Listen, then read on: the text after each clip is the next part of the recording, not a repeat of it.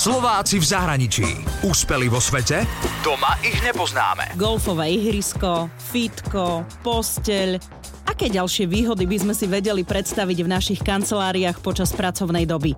lebo niekedy je veľký benefit aj neobmedzené množstvo kávy alebo piva. Máme zamestnanecké puby, takže naozaj u nás ľudia v pivovaroch každý deň po práci môžu ísť na naše pivko, aj na zamestnaneckú kartičku. A keďže kolegovia, ktorí sú v kanceláriách, tomu trošku závideli, tak sme to urobili dokonca aj v kancelárii. A my máme nealkoholické pivo a máme alkoholické pivo, takže to nealkoholické pivo samozrejme je k dispozícii počas celého dňa zamestnancov v rámci pitného režimu, takže tam nemáme iba kohutkovú vodu alebo balenú, ale je tam aj nealko pivo, ktoré je veľmi obľúbené. Predstavujem vám Slovenku Drahomíru Mandíkovu, ktorá 20 rokov pracuje v pivovarníctve a v Láni bola v Česku nominovaná aj na top ženu roka.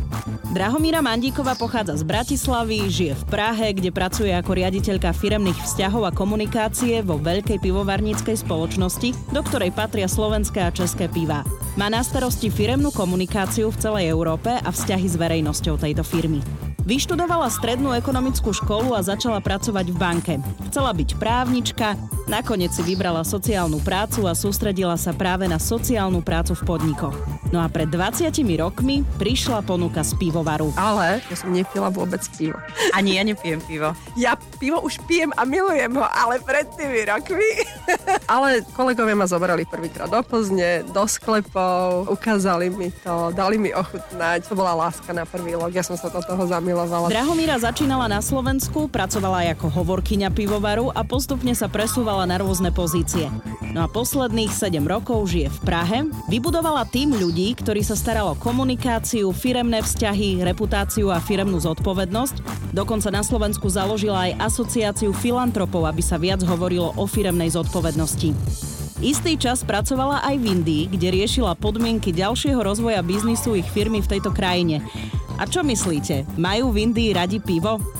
No počúvajte, ako to v tej Indii je. Veľmi nízka spotreba. Je tam veľký potenciál na to, aby sa to posúvalo dopredu, pretože keď sa na Slovensku vypije 85 litrov piva v Čechách 140 na hlavu, tak v Indii 2 litre. Na druhej strane veľký potenciál kvôli tomu, pretože to je obrovský národ, viac ako 1 miliarda. Takže ako keby, keď sa bavíme o 10 miliónovom Česku a o 1 miliarde, samozrejme ten potenciál toho je úplne iný, aj keby sa tá spotreba zvýšila na 3 litre na hlavu. Aby ste rozumeli, čo Drahomíra robí, snaží sa o to, aby všetci ich zamestnanci vedeli, kam ich firma smeruje, aká je jej stratégia, ciele a aby každý rozumel, aká je jeho úloha v celom týme a procese. Sme napríklad komunikáciu stratégie firmy robili ako posedenia pri pive a diskusie. Prišli sme všetci riaditeľia a naozaj sme to v priebehu troch mesiacov urobili so všetkými zamestnancami napríklad v Čechách a na Slovensku, čo je 2600 ľudí. A to boli skupinky po 20 ľudí, takže to bol záver, ale ako vyplatilo sa. Nie nadarmo by sme Drahomíru mohli nazvať aj prvou dámou pivovarníctva na Slovensku a v Česku.